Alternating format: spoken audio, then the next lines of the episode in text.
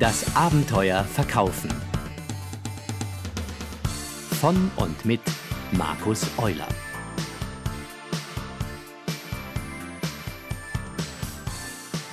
Hallo und herzlich willkommen zu einer neuen Folge vom Abenteuer Verkaufen. Ich bin Markus Euler und habe für euch heute eine kleine Geschichte aus dem Adventskalender gezaubert. Eine weihnachtliche Geschichte, die natürlich etwas mit dem Thema Verkaufen zu tun hat und die ich in der letzten Woche zu Papier gebracht habe. Ich wünsche euch viel Spaß beim Zuhören. Fröhliche Weihnacht überall, tönte es von der Blaskapelle, die hinter dem Stadtbrunnen aufspielte. Irgendwie nervte es Peter, der auf einer Bank in der Nähe eines Glühweinstandes saß und eigentlich nur auf den Markt gegangen war, weil er es in seinem Büro nicht mehr ausgehalten hatte. Sein erstes Jahr als Selbstständiger hatte er sich weiß Gott anders vorgestellt. Geackert hat er von früh bis spät, Aufträge abgearbeitet. Seinen Job an den Nagel zu hängen, hat er bis heute nicht bereut. Gelangt hat es gerade so mit dem Geld, aber die ganzen Ideen, die er sonst noch hatte, die Kooperation mit dem Softwarehersteller, die Infoveranstaltung in seinen neuen Büroräumen, hm, das hat er irgendwie nicht geschafft vor lauter Arbeit. Es gab einiges zu tun und das Computerbusiness ist nun mal auch sehr schnelllebig. Du verkaufst dich nicht teuer genug, du bist viel mehr wert. Das hatte er immer wieder gehört von seinen Freunden und ehemaligen Kollegen. Haben die eine Ahnung? Der Markt ist umkämpft und der Kunde, der sucht sich eben den günstigsten Anbieter. Stopp. Peter hatte sich geschworen, diese Gedanken nicht mehr zuzulassen. Er wollte etwas ändern, nicht nur weil das Jahr zu Ende geht. Mehr als gute Vorsätze sollten es unbedingt sein. Aber wie? Und ob er die Lösung hier auf dem Weihnachtsmarkt finden würde? Das war mehr als fraglich. Ich bin wohl nicht der geborene Geschäftsmann, rutschte es ihm leise heraus. Die Blaskapelle hatte mittlerweile aufgehört, und die Musikanten wärmten sich geschlossen von innen am Glühweinstand. Erfolg kann jeder, aber geboren wird man nicht dazu. Peter schaute sich um. Wie bitte? Erfolg kann jeder, habe ich gesagt. Peter blickte in ein Gesicht voller Ruhe und Sachlichkeit. Neben ihm saß ein hagerer Mitfünfziger, der trotz seiner unscheinbaren Kleidung irgendwie Souveränität und Erhabenheit ausstrahlte. Erzählen Sie mal, sagte er zu Peter und fragte, ob er auch ein Glühwein möchte. Peter bejahte und erzählte dem Mann seine Geschichte von dem Punkt an, wo er seinem Chef verkündete, dass er das Unternehmen in drei Monaten verlassen würde. Da hatten Sie aber Mut, sagte der Mann zu Peter. Übrigens, mein Name ist Georg. Und dass Sie jetzt hier sitzen und darüber nachdenken, das ist doch auch schon was wert. Georg kramte in seiner Aktentasche nach etwas, während eine Gruppe von Engeln Flöte spielend an beiden vorbeizog. Ja, und was bringt mir das? fragte Peter etwas brummelig. Sehen Sie, da haben Sie auch keine Antwort. Er schaute zu Georg herüber, doch der war schon gar nicht mehr da. Peter ließ seinen Blick reisen und entdeckte auf der Bank einen Zettel, auf dem zwei Namen gekritzelt waren. Erstens Schokoladenhütte. Und zweitens Knoblauchkurt. Etwas weiter unten stand noch Schauen Sie sich um, fragen Sie und lernen Sie. Wir sehen uns später. Georg. PS Der Glühwein muss noch bezahlt werden.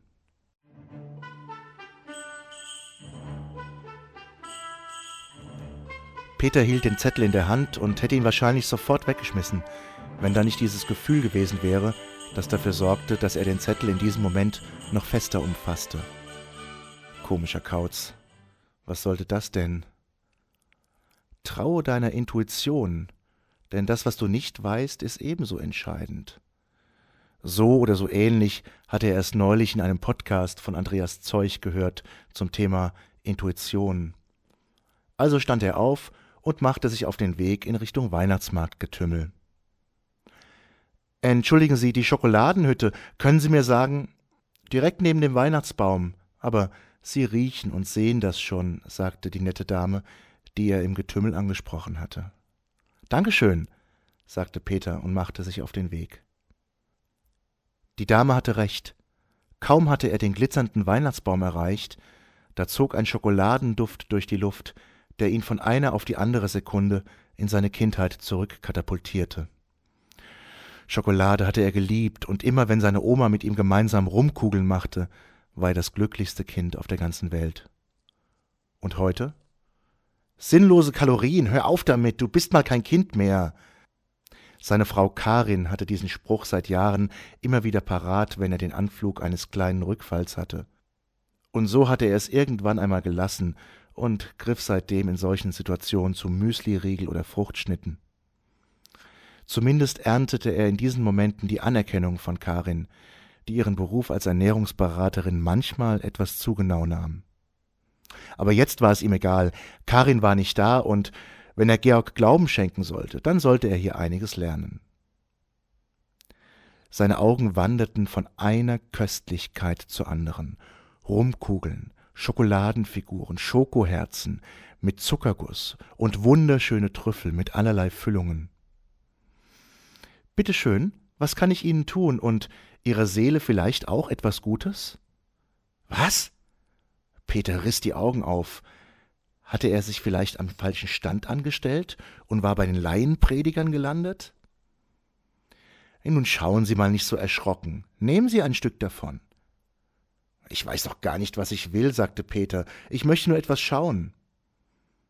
Aber junger Mann, die Dame am Tresen der Schokoladenhütte schaute ihm in die Augen und sagte Wie wollen Sie denn vom Schauen wissen, wie gut unsere Köstlichkeiten schmecken?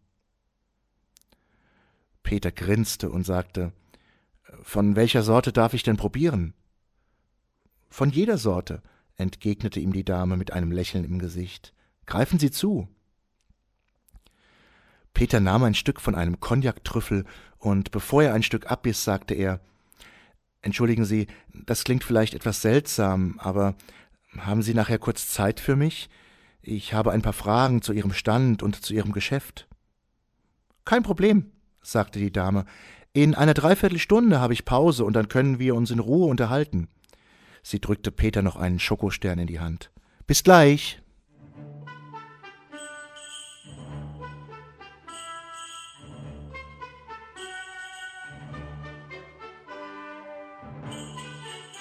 So, was kann ich denn jetzt für Sie tun? sagte sie, als sie sich mit Peter ein Stück abseits vom Stand gestellt hatte.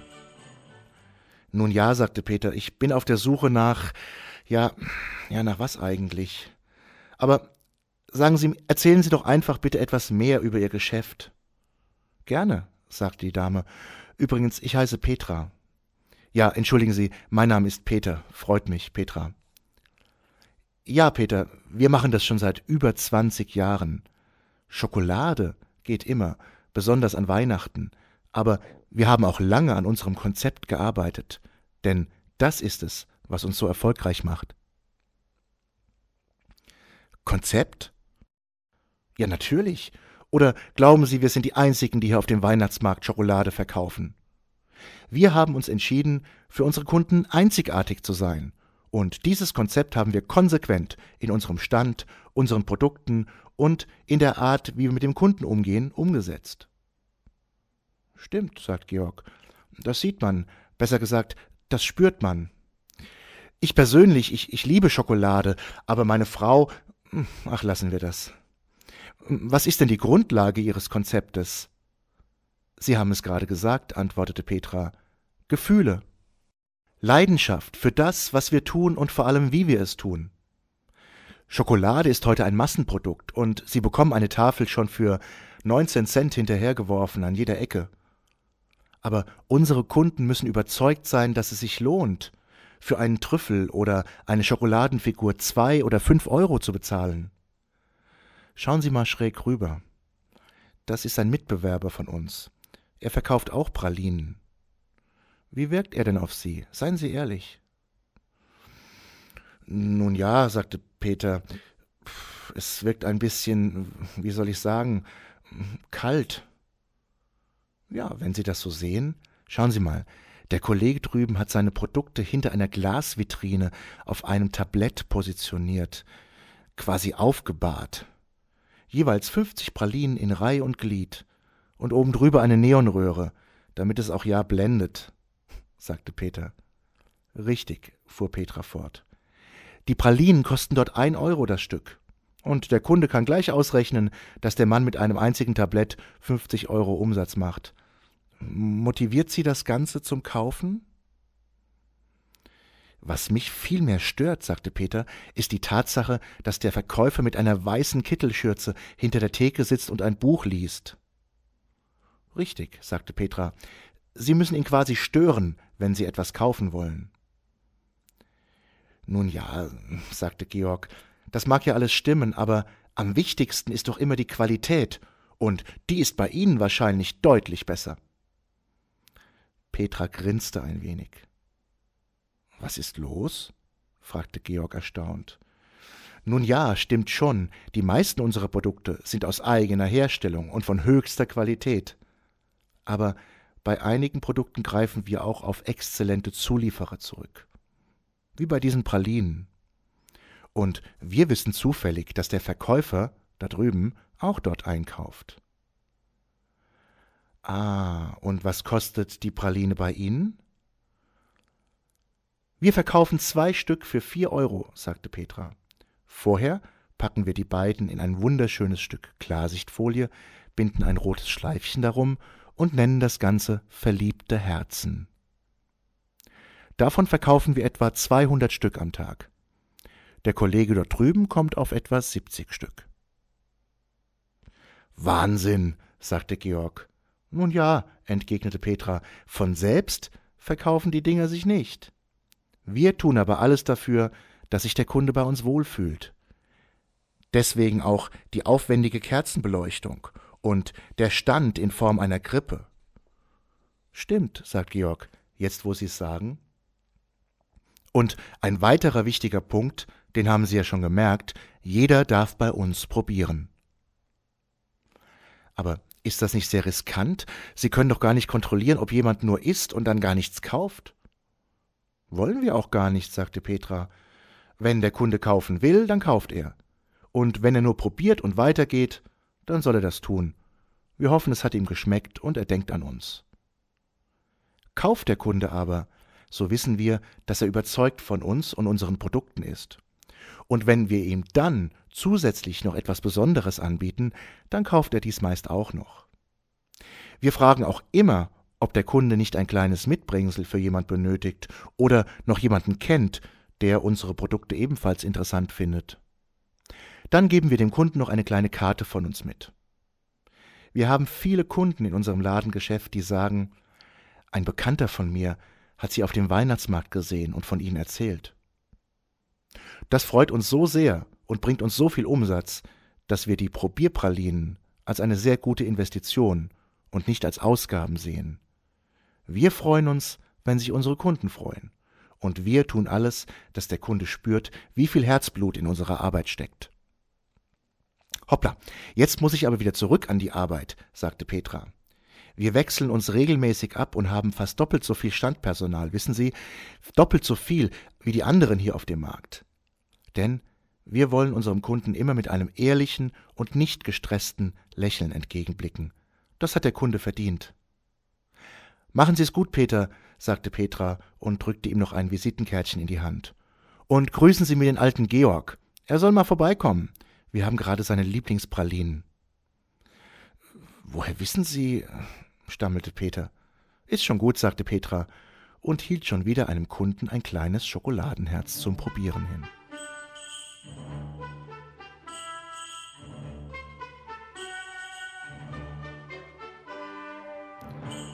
Peter war beeindruckt.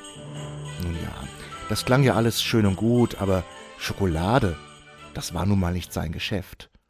Mit Computern und IT-Dienstleistungen kann man das wirklich nicht vergleichen.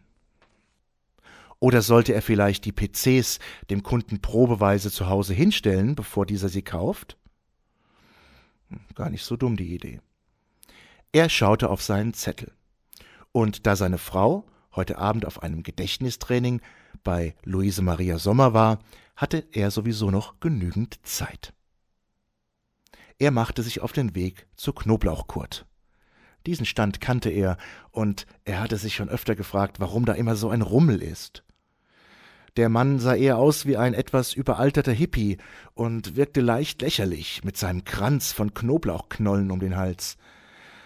Alles ein bisschen viel Theater, nur um Knoblauchschäler zu verkaufen. Er bog um die Ecke, und schon wieder war eine große Menschentraube um Knoblauchkurt. Der stand wie immer hinter seinem Tapeziertisch und gestikulierte wild um sich. Peter trat näher und schaute sich die Vorstellung mit etwas Abstand an. Jedes Mal genau dasselbe. Er verkauft doch nur diesen Knoblauchschäler, sagte der junge Mann neben ihm. Bitte? erwiderte Peter. Ja, ein Stück Gummirolle. Die Knoblauchzehe wird einfach reingesteckt, dann rollt man das Stück über eine Tischplatte und die Zehe kullert geschält heraus. Danach wäscht man das Ding einfach unter dem Wasserhahn ab. So müssen Produkte und Dienstleistungen sein. In einer halben Minute zu erklären, einfach und verständlich und wirkungsvoll. Aha, kommentierte Peter. Und jetzt passen Sie auf, sprach der junge Mann völlig begeistert. Jetzt kommt die erste wichtige Stelle. Knoblauchkurt erzählt jetzt die Story von der Frau, die neulich bei ihm gekauft hat. Hören Sie mal genau hin.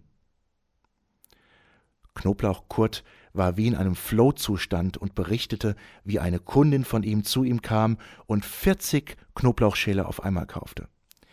Sie ist Besitzerin eines angesehenen Restaurants in der Stadt und sie hatte die Knoblauchschäler ihren Köchen, Auszubildenden, der gesamten Belegschaft und auch einigen Kollegen zu Weihnachten geschenkt.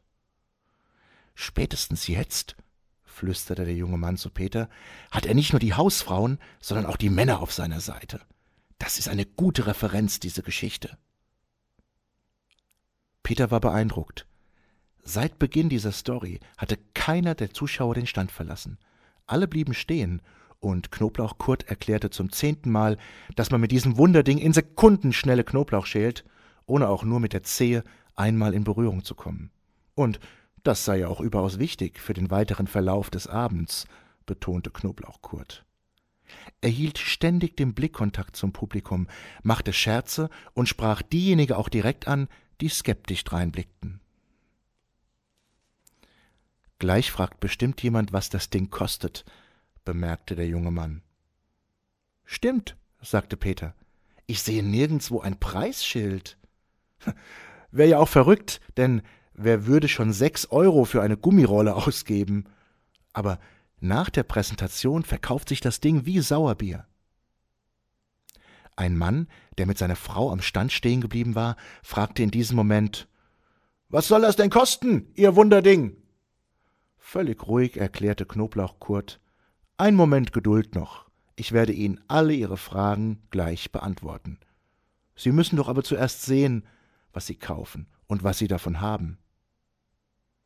Das macht er immer so, sagte der junge Mann zu Peter. Er nennt nie, wirklich niemals den Preis, bevor er mit seiner Präsentation fertig ist. Das ist genial. Warum ist das genial? fragte Peter erstaunt. Weil er die Zuschauer erst voll auf das Produkt und den Nutzen fokussiert, und dann, wenn der Funke der Begeisterung übergesprungen ist, dann ist der Preis auf einmal gar nicht mehr so wichtig. Aber passen Sie auf, jetzt ist er gleich fertig und einige der Zuschauer werden weitergehen wollen. Das ist der wichtigste Moment.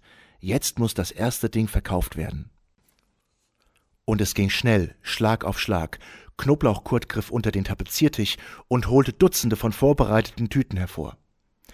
Dankeschön und vier zurück, schöne Feiertage und viel Spaß beim Essen. Diese Worte wiederholten sich einige Male. Ein Mann hatte nur einen 20-Euro-Schein und Knoblauchkurt machte es ihm passend. Drei Schäler zum Aktionspreis und einen für die Schwiegermutter, lächelte er dem Kunden zu. Fünf Minuten später war der Stand fast leer. Diesmal musste der Kollege nicht eingreifen, sagte der junge Mann. Hä, was meinen Sie denn damit? murmelte Peter. Nun ja, falls im kritischen Moment keiner der Zuschauer schnell genug das Portemonnaie öffnet, Dann kauft der Mann in der grünen Jacke eine Tüte mit den Worten Das ist genial, da wird sich meine Frau freuen. Und danach kaufen auch alle anderen. Der mit der grünen Jacke gehört zur Show. Der steht jeden Tag hier. Aber das wissen die wenigsten. Macht doch auch nichts. Oh nein. Der junge Mann zog sich eilig die Mütze über die Ohren, und im Weggehen rief er zu Peter Ich muss weiter, meine Frau wird mich schon wieder fragen, ob ich bei Knoblauchkurt hängen geblieben bin. Schauen Sie sich das ruhig nochmal an. Das ist strategisches Verkaufen. Der Mann hat einen Plan, und er wirkt trotzdem spontan. Ciao. Peter war müde. Irgendwie war sein Kopf jetzt voll, aber er fühlte sich noch gut. Er ging langsam wieder in die Richtung, wo er hergekommen war, und nahm die Weihnachtsmusik nur noch im Hintergrund wahr. Er ging nach Hause und schrieb sich in sein Notizbuch auf, was ihm wichtig war festzuhalten.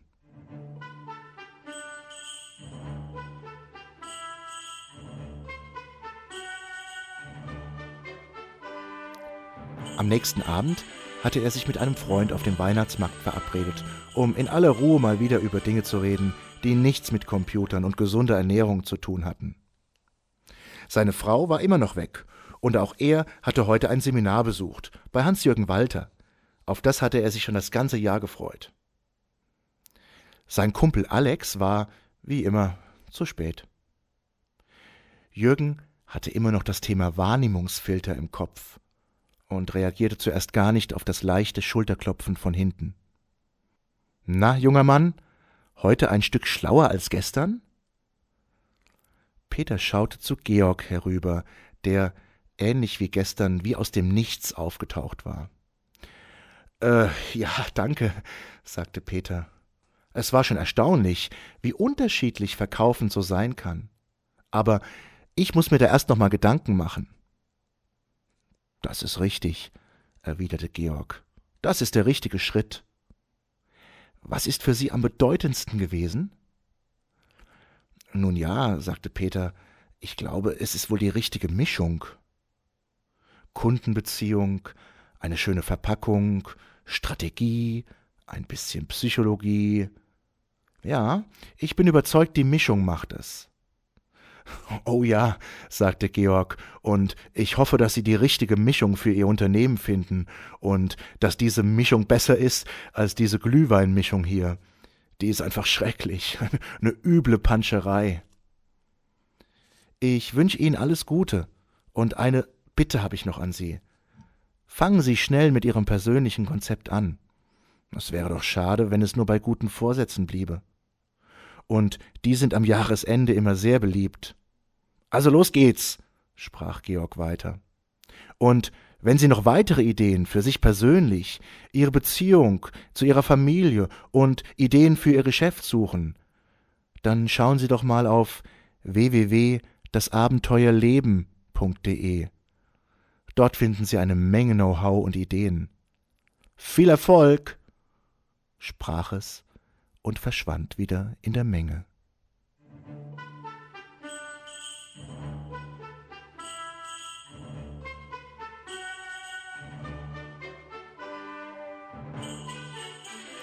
So, das war's für heute und auch für dieses Jahr. Ich wünsche euch allen eine schöne Weihnachtszeit und kommt gut ins neue Jahr. Ich freue mich, wenn ihr auch 2009 diesem Hörkanal treu bleibt. Übrigens, Geschenke gibt es auch noch, besser gesagt ein Geschenk. In der letzten Episode hatte ich ein Exemplar von Guy Kawasakis The Art of the Start verlost und der glückliche Gewinner heißt Micha Hugelshofer aus der Schweiz. Herzlichen Glückwunsch, lieber Micha, viel Spaß damit und schöne Weihnachten. In diesem Sinne, alles Gute, eine gute Zeit und bis zum nächsten Mal im neuen Jahr. Euer Markus Euler.